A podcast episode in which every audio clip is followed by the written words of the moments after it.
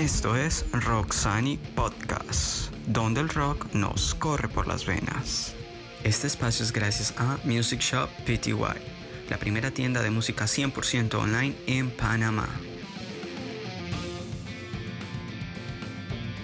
A lo largo de estos últimos años es cada vez más evidente gracias a las redes sociales y el alcance de los medios masivos darnos cuenta de cómo el tema de salud mental afecta a diferentes personajes del mundo artístico, incluyendo la escena de rock mundial. Es triste reconocer y acordarnos de pérdidas para la escena mundial como es la muerte de Chester Bennington, Chris Cornell, Kate Flint y así pudiéramos seguir las listas. Quizás pudiéramos pensar que es un tema de mal manejo de salud mental, pero la realidad es que esto no es solamente un tema exclusivo del área artística, de personas famosas o de poetas. Estamos hablando que esto es algo que puede afectar a cualquier persona sin importar su sexo, su raza, ni su posición social o económica. Hemos creado este espacio, hemos abierto este punto para poder hablar y hacer un punto diferente en nuestro espacio habitual de los podcasts, porque queremos, más que crear conciencia, romper con el tabú y entender que si no se tiene un control adecuado, esto puede escalar a proporciones irreversibles, como estamos hablando, el tema del suicidio. Una situación que deja repercusiones más allá de la muerte o pérdida de esta persona, sino que llega a trastocar las vidas de sus seres queridos, las personas que lo aman y que jamás en algún punto pensaron que esto fuera posible. Queremos abrir este espacio para poder compartir con dos eh, personas muy importantes para la familia de Roxanne Magazine. Uno es Carlos Sheden, vocalista y guitarrista de Nightwalkers, y también desde La Ceja en Antioquia, Colombia, a Juan David, quienes nos estarán compartiendo un poco más de sus experiencias y donde también nos darán recomendaciones y cosas importantes que pudiéramos tomar en cuenta para el manejo de la salud mental. Sin más, quiero darle la bienvenida eh, a Carlos Shen, que es también de casa, tremendo amigo y pues estaríamos compartiendo también experiencias. Eh, y bueno, Carlos, pues preséntate tú también, ¿no? No te voy a acaparar. Hola a todos los que están eh, escuchando este podcast de Roxani. encantado de poder estar aquí. el año pasado creo que habíamos tenido como la eh, el acercamiento de, este tema muy interesante, muy importante dentro de la comunidad artística en general y, creo que algo de lo que se pueda aportar eh, puede servir para otras personas que puede que estén pasando por lo mismo o, ya hayan pasado y de verdad que es muy importante sobre todo en este mundo que, estamos viviendo hoy en día, las circunstancias en las que estamos viviendo y cómo nosotros como, como artistas eh, podemos eh, ir más allá de eso y poder sobrellevarlo. Excelente, Carlos, muchas gracias de verdad. Y bueno, también tenemos directamente desde Colombia, la tierra paisa, tenemos a nuestro amigo Juan David Jaramillo. Algunos lo recordarán por ser el baterista monstruo de Austin Fobias cuando tuvieron la oportunidad de venir aquí a Panamá. Y pues para los que no saben, aparte de ser un excelente baterista, Juan David también es psicólogo y pues estaremos también compartiendo con él. Así que Juan David, abierto el micrófono para ti. Bueno, un saludo para todos, qué bueno eh, estar en este programa y poder acompañarlos en este podcast. Un saludo para todas las personas que nos están escuchando. Soy Juan David, soy baterista de Austin Fobias, contentísimo de la experiencia que vivimos en Panamá eh, en, a principios del año 2020 en esa gira genial que tuvimos. Lo disfrutamos de una manera impresionante y con muchas ganas de volver en un futuro, espero que sea pronto. Y bueno, también como lo decía, soy psicólogo, eh, me dedico a trabajar específicamente con eh, población de salud mental y población con temas de adicciones. Excelente, Juan David, pues muchas gracias, de verdad que es un gusto tener aquí a este grupo excelentísimo. y, pues no, antes que nada, pues quería mencionar también y hacer unos aportes interesantes, sobre todo entender pues eh, de que a través que a, medida que han pasado los años, el tema de suicidio como tal se ha hecho más viral al ver tantos artistas y tanta gente famosa y del medio que desafortunadamente pues han perdido la vida a través de este acto, ¿no?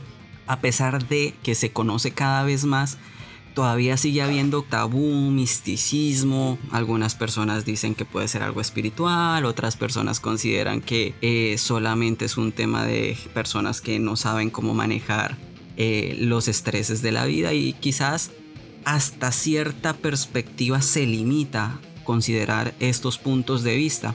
Y pues precisamente ya que eh, Juan tocaba eh, principios del 2020, creo yo que esto fue como el botón, la pandemia fue el botón que se presionó para activar muchos temas de salud mental que se vieron expuestos gracias a, por decirlo de alguna forma, a la pandemia. Y justamente pues eh, de esto quería hablar con ustedes. Pues primero quería preguntarle a Carlos cómo fue, cómo fue el proceso este del tiempo de pandemia, cómo fue el proceso para lidiar con diferentes cosas, si lidiaste con algo o no lidiaste con nada.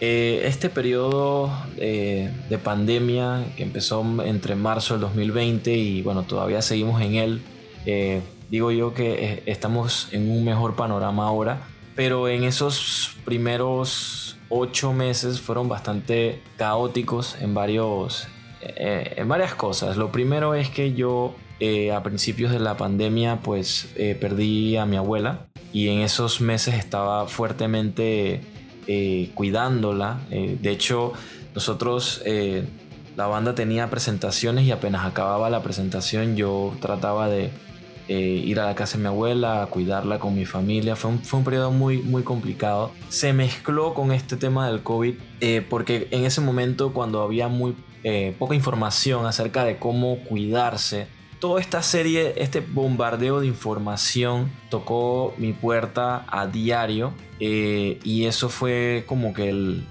la gota que derramó el vaso, porque entonces yo pasé de estar en un, en un momento de sentirme como que tenía que mantenerme bajo control eh, para poder sobrellevar la situación que acabo de compartir, pero también estaba eh, tratando de no sucumbir a esa situación de, alarma de qué hago, ¿Qué, es lo mejor que puedo hacer.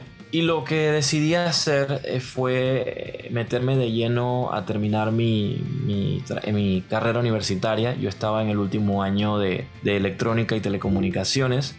Decidí meter todo eso en, esos, eh, en ese año, en esos 8 o 10 meses, para terminar rápido eh, afortunadamente lo logré y me logré graduar hace poco.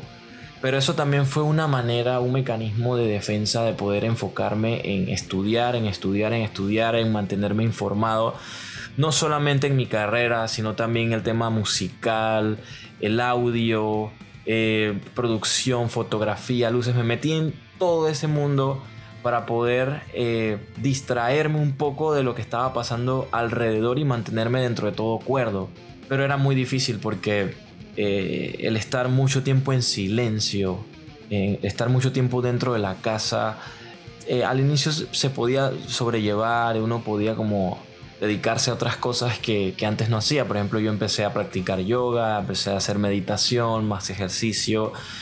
Pero llegó un punto donde como era todo igual durante todos los meses, ya empezó a afectarme y me daban ataques de ansiedad donde sentía que, tenía que irme a algún otro lugar, por lo menos al final de, mi barriada o ir a la casa de una amistad, pero también con el temor de, este de infectarme, infectar a mis familias. En ese tiempo también todo el lugar donde yo, el vecindario donde yo vivo, eh, se infectó, entonces era como que si voy disque a, a la lavandería o algo así, tenía que tener cuidado.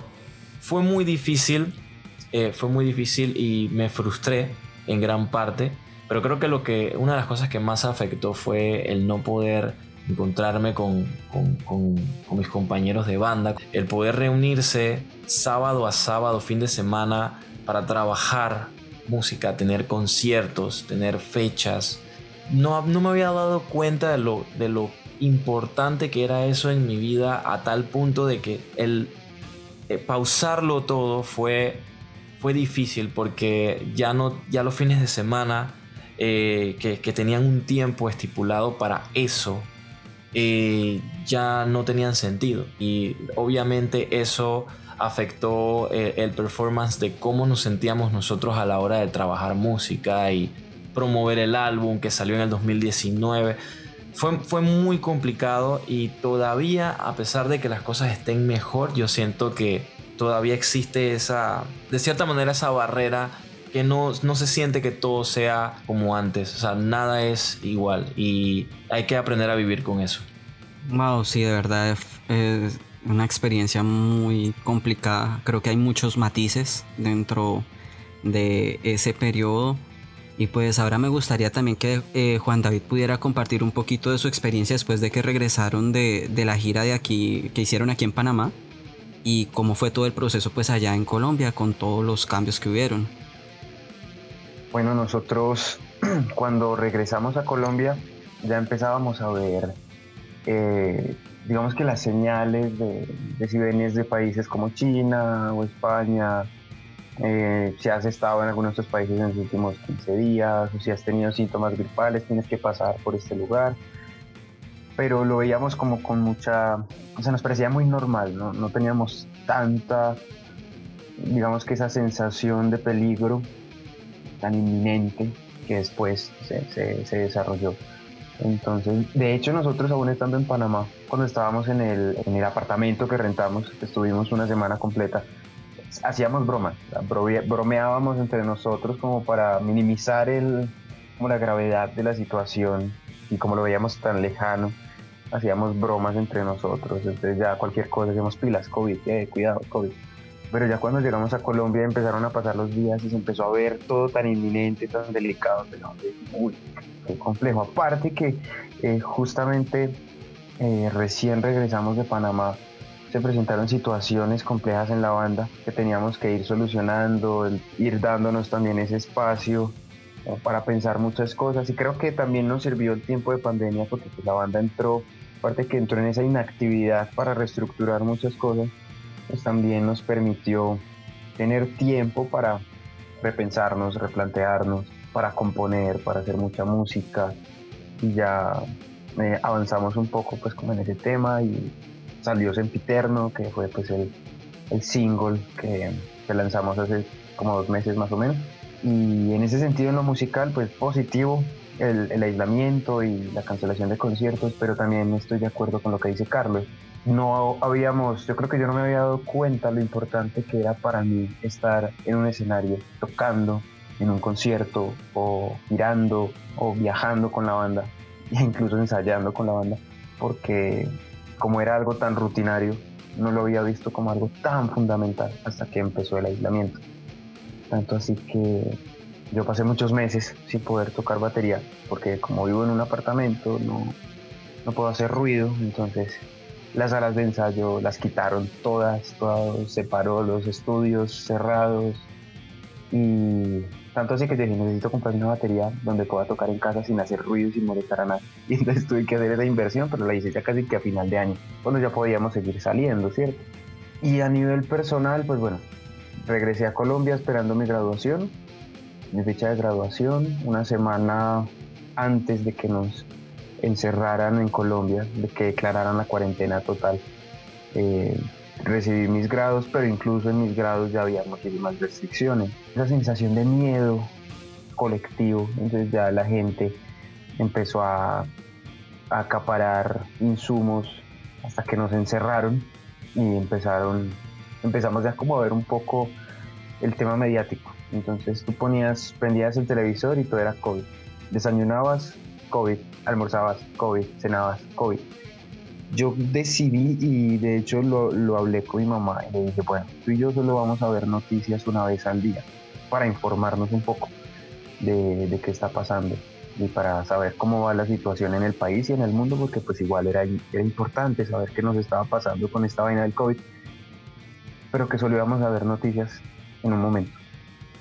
Para cuidarnos también de esas crisis de ansiedad, de ese pánico tan colectivo y digamos que tan delicado, porque muchas personas empezaron a entrar precisamente en esa crisis por la sobreinformación, empezaron las fake news en las redes sociales, entonces ya todo era, era un poco caótico en las redes y sobre todo acá en Colombia que lo tomamos todo, sobre todo Mm, con chiste, tomamos todas las cosas como si fueran un juego y se volvió muy muy pesado el ambiente. Entonces decidimos como realizar otro tipo de actividades, ver series juntos, ver películas juntos, me dediqué a leer muchísimo, a leer, aproveché para hacer algunos cursos importantes en el tema de atención en crisis, o sea, intervenciones psicológicas en crisis a través de los medios digitales para empezar a, brindar apoyo psicológico voluntario para aquellas personas que durante el tiempo de pandemia estuvieran, eh, lo necesitaran, ¿cierto? Todo el tema de crisis de ansiedad, las crisis de pánico, el tema de la claustrofobia, porque claro, estar encerrado y no poder salir. Aquí en La Ceja, que es eh, el pueblo donde vivimos, eh, yo vivo en una parte muy central. Entonces yo no podía salir porque había cámaras por todas partes, estaba la policía, el cuartel de la policía está a dos calles de mi casa, entonces por todas partes había policía, que yo no podía salir. Solo podía salir una vez a la semana a comprar víveres, comprar alimentos y las cosas pues, de, primera necesidad. Vine a salir más cuando ya saqué mi certificado de personal de salud, que lo hice también como con esa necesidad de poder estar un poco más afuera y, tomar un poco más el aire, porque yo en, cierto modo yo decía, bueno, me hace falta salir. Yo ya me estaba poniendo pálido estar encerrado en casa, estaba perdiendo color. Entonces ya utilizaba el certificado como para salir por ciertos periodos de tiempo, y a visitar a mi, papá, a ver a mis hermanos. Y creo que eh, yo disfruté en cierta manera el tiempo de aislamiento, que acá en Colombia fueron cuatro meses muy estrictos donde no podía salir prácticamente nada, ¿cierto? Desde marzo hasta casi finales de junio, no podías moverte para nada. Y digamos que de esa manera yo logré disfrutarlo estando en casa, a pesar del, gran encierro que tuvimos, porque empecé a, invertir mi tiempo en ese tipo de actividades. también trataba de hacer el tema de la meditación, que es muy importante para bajar esos niveles de ansiedad, eh, conversar con personas con las que quizás había perdido mucho contacto, a videojuegos en línea con mis amigos por Discord, otro tipo de actividades como para tratar de estar conectado con los demás, pero estando en casa, sin tener que salir y ponerme en riesgo, ¿cierto? De hecho, creo que lo pasé invicto, porque si me dio COVID nunca me di cuenta. nunca desarrollé síntomas, nunca tuve el riesgo, creo que me, cuidé, estuve muy juicioso con eso y en mi familia a nadie nos dio la enfermedad afortunadamente una gran bendición saber que logramos pasar esa etapa tan complicada todos juntos y sin problema. Excelente, ¿no? Al final creo que los dos han mencionado algo muy importante y es que de una u otra manera eh, este tema del encierro, la cuarentena total, eh, magnificó muchas cosas en muchas personas que quizás en otro momento o en otra circunstancia no hubieran sido tan visibles, ¿no? Como el tema de la ansiedad, como el tema de la sobreinformación, la, sobresaturación de la información, definitivamente fue uno de esos botones que activó increíblemente lo que fue la ansiedad en muchas personas, porque tuve la oportunidad de hablar con muchas personas que también eh, pasaron por lo mismo. Ahora, eh, yo creo aquí, y esta pregunta la hago para los dos, ¿consideran ustedes que el hecho de enfocarse en otras actividades fue la mejor forma de, manejar o fue lo que más les funcionó a ustedes? lo que fue el nivel del estrés. Eh, yo creo que fue la mejor manera de hacerlo, ¿sabes? Yo también eh, hice justo lo que hizo Juan David, me empecé a enfocar en otras actividades que antes no tenía el tiempo para, hacerlas. Por ejemplo, él mencionó algo muy importante y era algo que yo quería enfocarme como vocalista de la banda, era leer, porque de ahí salen las mejores letras. Yo quería mejorar las letras de, para, para Nightwalkers y en ese periodo de tiempo que estuve eh, en aislamiento me sirvió para empezar a leer sobre otros temas que en, una situación rutinaria normal entre conciertos, giras, universidad y todo esto no hubiera tenido el, chance de poder sacarle como esa, esa calidad a esa lectura, ¿no? Y también hacerme el hábito, porque antes de eso lo hacía, pero no con esa ímpetu que conseguí en, en, cuarentena. También el tema de estudiar otras cosas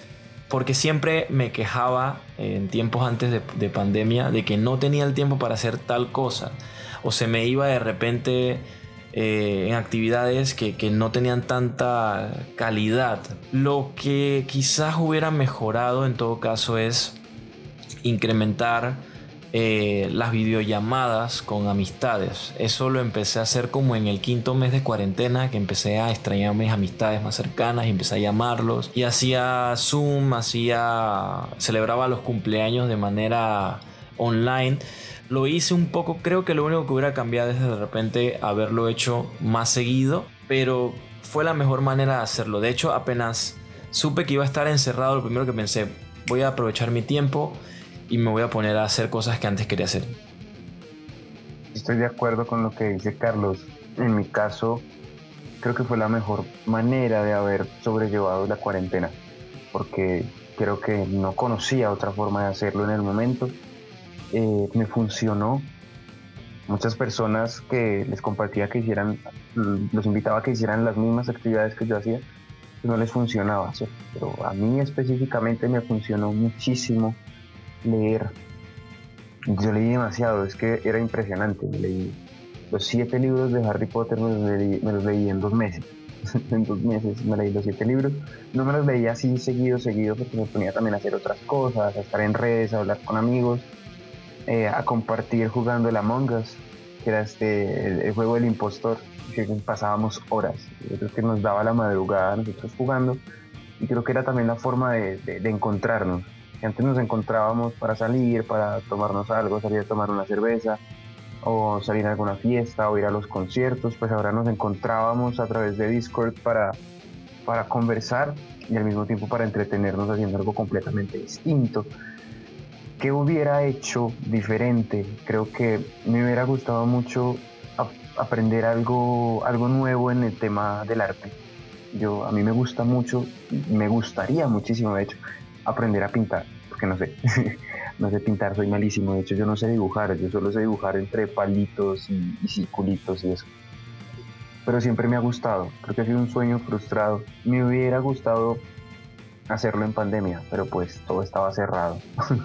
Entonces no había cómo comprarte pinturas y los pinceles y todo el tema de lienzos. Vine a hacerlo ya este año y por cuestiones de mi trabajo pues ya no me da tiempo de intentarlo.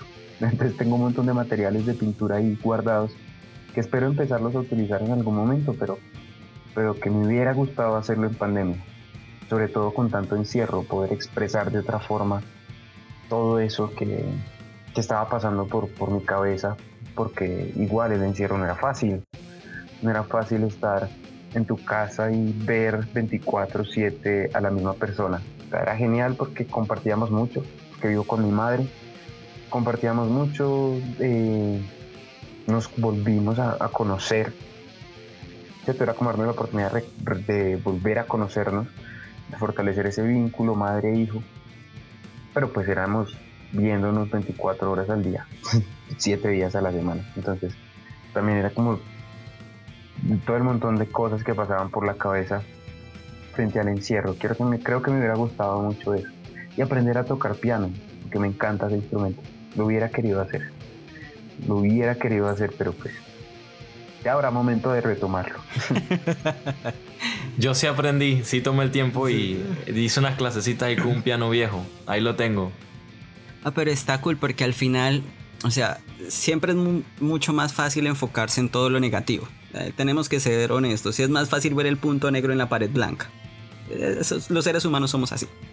Pero al tener la oportunidad de reconectarnos, eh, tener la oportunidad de hacer un alto e ir a, introspectiva, pues definitivamente eh, el mundo se dividió entre las personas que aprovecharon la pandemia y los que no. Los que eh, tuvieron la oportunidad de encontrar a sí mismos y encontrarse con las personas que aman y con sus pensamientos y con su soledad y tenemos las personas que definitivamente no supieron cómo manejar esto.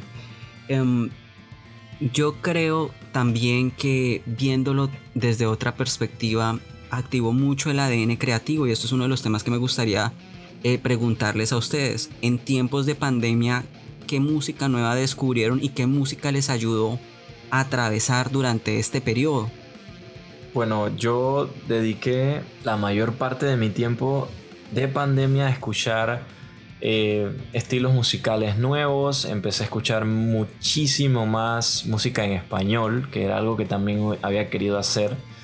Eh, empecé a escuchar los discos de artistas que, me, que siempre me habían gustado, pero que solo conocía como su lado comercial.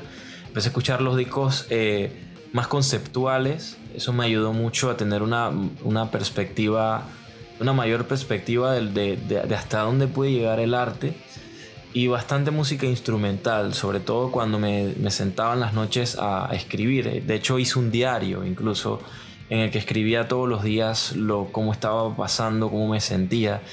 Y en esos momentos usaba música de piano, colocaba como tango, colocaba cosas eh, etéreas también para como ese ambiente, para mantener esa tranquilidad. Me sirvió por bastante tiempo, pero también había momentos en donde con esa tranquilidad de música me sentía frustrado porque no llegaba a un punto donde no podía expresarme más allá del cuaderno y de la música. Entonces, de la manera creativa funcionó, pero también estoy de acuerdo no poner todas tus esperanzas en que específicamente en la música vas a encontrar esa paz que necesitas en dicho momento. Hay muchas otras cosas que enriquecen a la música, pero por sí sola no es, no es suficiente.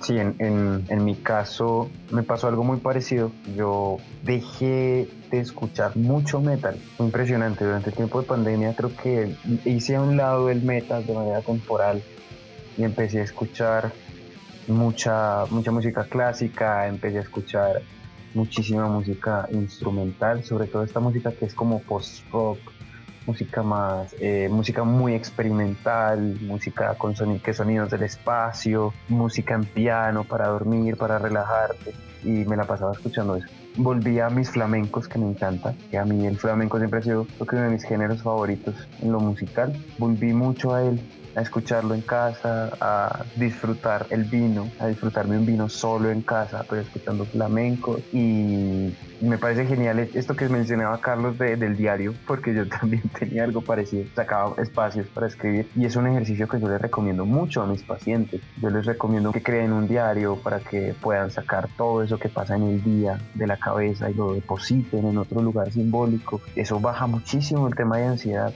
parece, me parece que es algo muy efectivo. Me sirvió mucho también para escribir en el tema, digamos, creativo con la banda. Escribí un montón de, un montón de letras, pero pues creo que de momento no hemos podido encajar ninguna porque son como muy emocionales para lo que hemos venido componiendo. Entonces, eh, ahí están, ahí están archivadas, pero pues me sirvió también para eso. Cambié mucho el tema musical. De hecho, las recomendaciones eh, a final de año, a final de año mi Spotify me hizo el tema de la música de Juan David, de, todo 2020 me salía pura música instrumental y por allá salía un artista cristiano y después salía un artista de flamenco y después salía un artista de metal, o sea, así súper mezclado, pero primaba el tema, el tema instrumental y el tema de música eh, tranquila, para, para pasarlo tranquilo, para meditar, para descansar, lo disfruté muchísimo. Tenías el algoritmo de, de Spotify loco. Sí, Oye, sí. Este, este, tipo, sí, sí, sí. Creo que el algoritmo nos decía como, bueno, este, este man que cuántas personas están escuchando desde el mismo perfil, porque es un montón de géneros distintos. Tal cual. Sí, sí, sí definitivamente pues al final es un redescubrimiento a nivel musical. Eh, aquí está la prueba, como quien dice la prueba, un botón de que la gente que hace metal y escucha metal no solamente escuchan eso. Hay mucha diversidad musical y creo que eso enriquece mucho, ¿no? Eh, ya yéndonos un poquito a la parte más eh, psicológica, por decirlo así, tenemos que aprovechar que tenemos aquí a David, por favor, hay que, que aprovecharlo, no todos los días lo tenemos aquí con nosotros. Este, David, tenemos época post-encierro. Me gustaría que nos dieras algunas recomendaciones tanto a los escuchas como a nosotros porque definitivamente para mí esto ha sido espectacular, he podido aprender un montón sobre todo las experiencias de ustedes que era lo que más eh, quería que la gente pudiera escuchar. Tú desde el punto de vista ahora sí poniéndote como quien dice la bata de psicólogo o el sombrero de psicólogo, nos des un par de tips de, de del tema post pandemia, cómo manejar con esto que ya definitivamente es evidente, o sea, ya no es un secreto de que mucha gente sufre y lidia con muchos temas de salud mental. Sí, es totalmente cierto. Creo que es muy importante que tengamos dos cosas muy en cuenta a partir de ahora con el tema de, de la poscuarentena, del postencierro, que el tema de pospandemia va a ser muy difícil a nivel de salud mental porque van a, van a explotar o van a estallar muchas cosas que se fueron gestando durante el encierro, ¿cierto? De estrés postraumático, porque claro, vivir una pandemia genera trauma, es, es una experiencia que nos hace ir al límite. Entonces, creo que es importante, digamos, yo hago dos recomendaciones que debemos seguir todos, ¿cierto? La primera, una escucha muy activa y una escucha muy empática con las personas que nos rodean, con vecinos, con amigos, conocidos, compañeros de trabajo, porque eh, la pandemia nos enseñó que necesitamos del otro, la pandemia nos enseñó que necesitamos de las demás personas, que no podemos vivir solos, porque eso nos frustra y, nos da miedo y, y nos enferma estar solos. Aislarnos es es algo que, que, nos genera muchísimas dificultades como seres humanos, entonces la escucha activa y lo demás, eh, y lo segundo, perdón, lo segundo que quisiera compartirles es que es muy importante aprender a comunicar, y cuando yo digo aprender a comunicar es que aprendamos a expresar lo que, lo que sentimos. Es muy necesario saber decir estoy bien, estoy triste, me siento agobiado, me siento deprimido, me siento deprimida, porque cuando guardamos silencio nos convertimos en una ollita a presión y esa olla a presión se va a ir llenando y se va a ir llenando y se va a ir acumulando va a llegar a un punto en el que no le cabe nada más y va a explotar. Entonces es importante que también aprendamos a, a expresar que tengamos la, la, seguridad y la capacidad de, expresar cómo nos sentimos con las personas que, que, nos rodean, que sepamos buscar ayuda cuando realmente lo necesitamos. Precisamente la pandemia nos mostró la gran necesidad que tenemos los seres humanos de, de, una ciencia como la psicología, ¿cierto? Y no lo digo porque sea psicólogo, sino que realmente la pandemia nos mostró que si la mente no está sana, lo demás no va a funcionar. Si nosotros no estamos sanos mentalmente, no vamos a rendir en nuestro trabajo, vamos a tener problemas en nuestras familias, no vamos a disfrutar aquellas actividades que nos gustan, ¿cierto? Entonces yo recomiendo buscar ayuda cuando sea el momento oportuno. Si buscar ayuda psicológica no es para las personas que están locas, eso es, eso es un gran tabú, es un mito, y quiero que rompamos ese mito y que entendamos que buscar ayuda psicológica, ir al psicólogo es como ir al dentista, es hacerle limpieza a tu mente, es cuidar tu salud mental. Y es muy importante porque cuando tenemos salud mental funcionamos mejor en, eh, en todos los contextos en los que nosotros nos movamos. De hecho, al principio del programa mencionabas el tema de, de, de todos estos artistas que pues se han quitado la vida y que se han suicidado a lo largo de sus carreras. A lo mejor esa salud mental sumada a un montón de actividades estresantes, a un montón de actividades que te dejan descansar no te dejan estar bien, sino que te llenan de más estrés y más frustración, son detonantes y son, digamos que hay ciertos, ciertas alarmas o ciertas alertas que nos dicen como hey, algo está pasando y le tenemos que prestar atención. No es, una, no es un tema de músicos, el suicidio no es un tema de músicos, es decir, no solo los músicos se suicidan, tampoco los poetas, tampoco los escritores. El suicidio es un fenómeno de todos. A cualquiera de nosotros nos puede dar una enfermedad mental que nos lleve a a tomar decisiones como quitarnos la vida.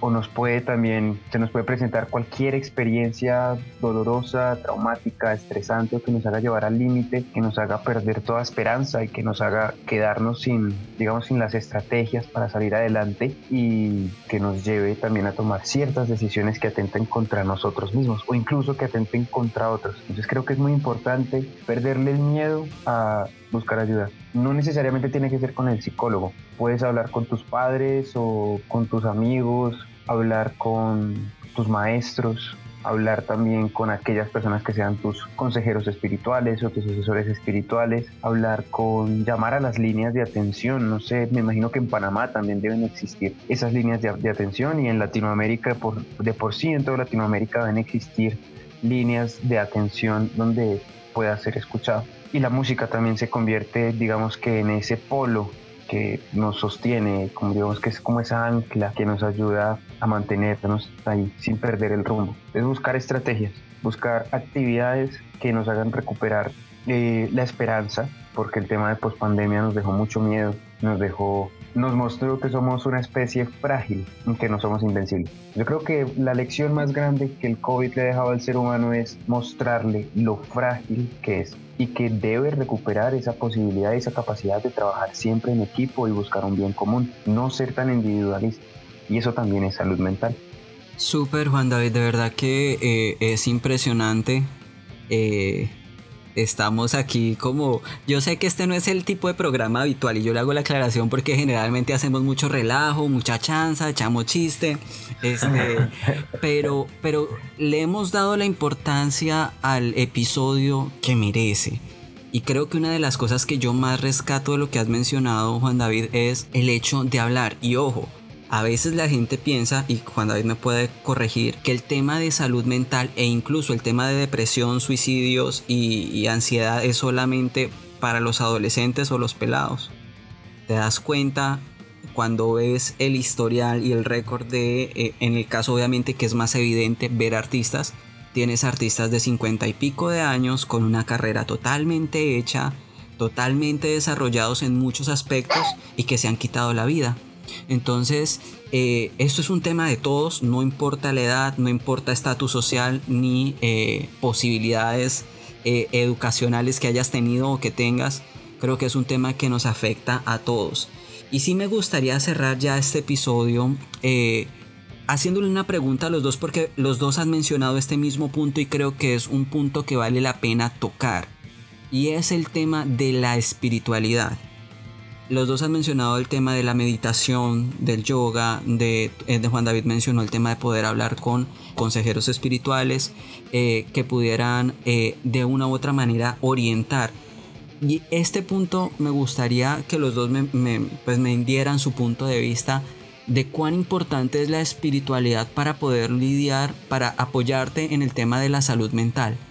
Bueno, yo me atrevo a decir, y lo, digo, lo, digo, lo voy a decir con mucha propiedad porque eh, de hecho es científico, es, hay evidencia científica, evidencia de peso que la espiritualidad se convierte en uno de esos factores de protección a nivel mental y a nivel integral de la persona, ¿cierto? Porque somos seres espirituales, tenemos una tendencia innata a ser espirituales y creo que eso es muy importante. Cuando yo tengo algo a lo que pueda aferrarme desde lo trascendental, desde lo espiritual, llamémoslo Dios, Madre Tierra, eh, no sé, Buda o a través de ciertas prácticas espirituales como el yoga, como el, bueno, no sé, etcétera, un montón de, de prácticas que hay alrededor del mundo. Cuando yo me aferro a eso, voy a sentirme, voy a sentir que no estoy solo y que tengo algo de lo que me puedo eh, pegar para estar bien, para volver a mi, a mi centro, para estar estable. Y eso es muy importante.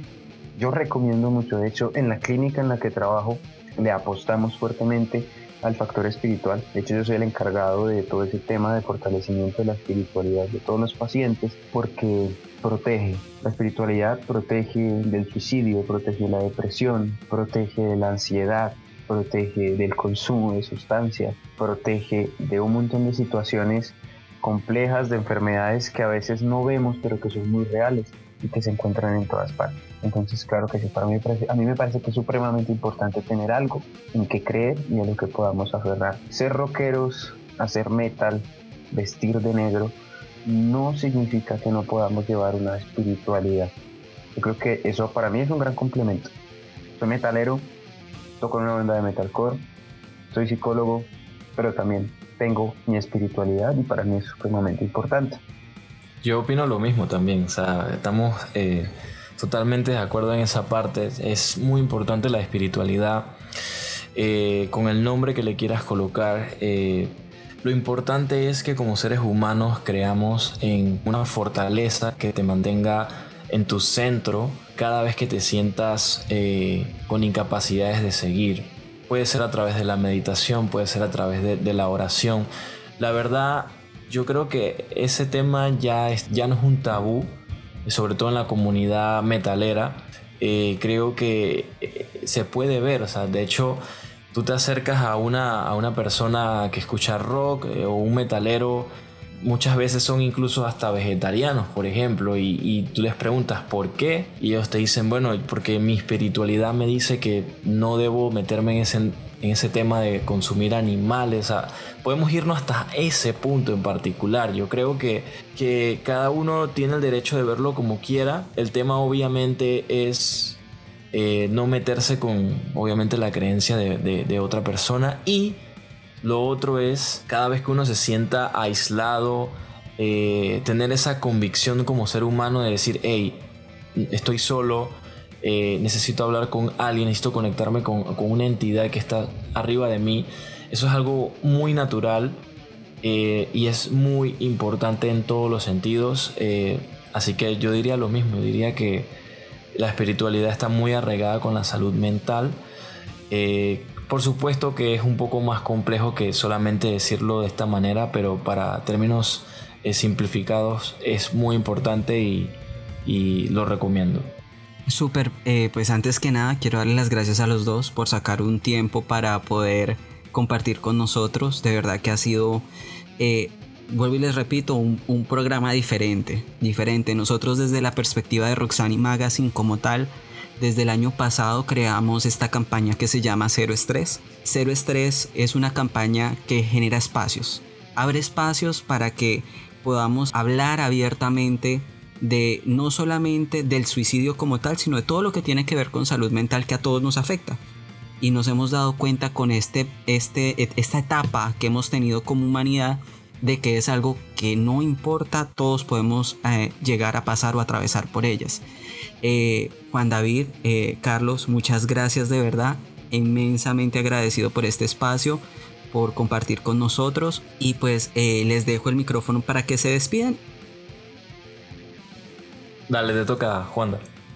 Bueno, Andy, muchas gracias por la invitación y a todas las personas que nos escuchan, gracias, esperamos que disfruten de este episodio. Eh, aprovecho para despedirme, los invito a que escuchen muchos Teamphobia, conozcan la banda, vengan a Colombia. Andy, tienes que venir a Colombia. Carlos, completamente invitado cuando quieras, bienvenido, esta es tu casa y espero que nos veamos pronto. Espero que nos veamos pronto. Muchas gracias por el espacio y qué bacano poder eh, hablar no solo de música, sino hablar también de otros temas importantes como la salud mental. A mí me encantan los dos. Así que muchas gracias por la invitación y un saludo para todos. Andy, muchísimas gracias por invitarme a este programa.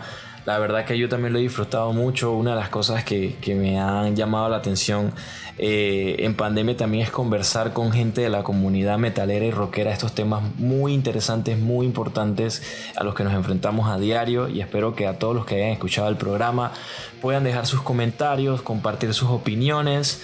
Eh, me pueden escribir también a mi Instagram personal.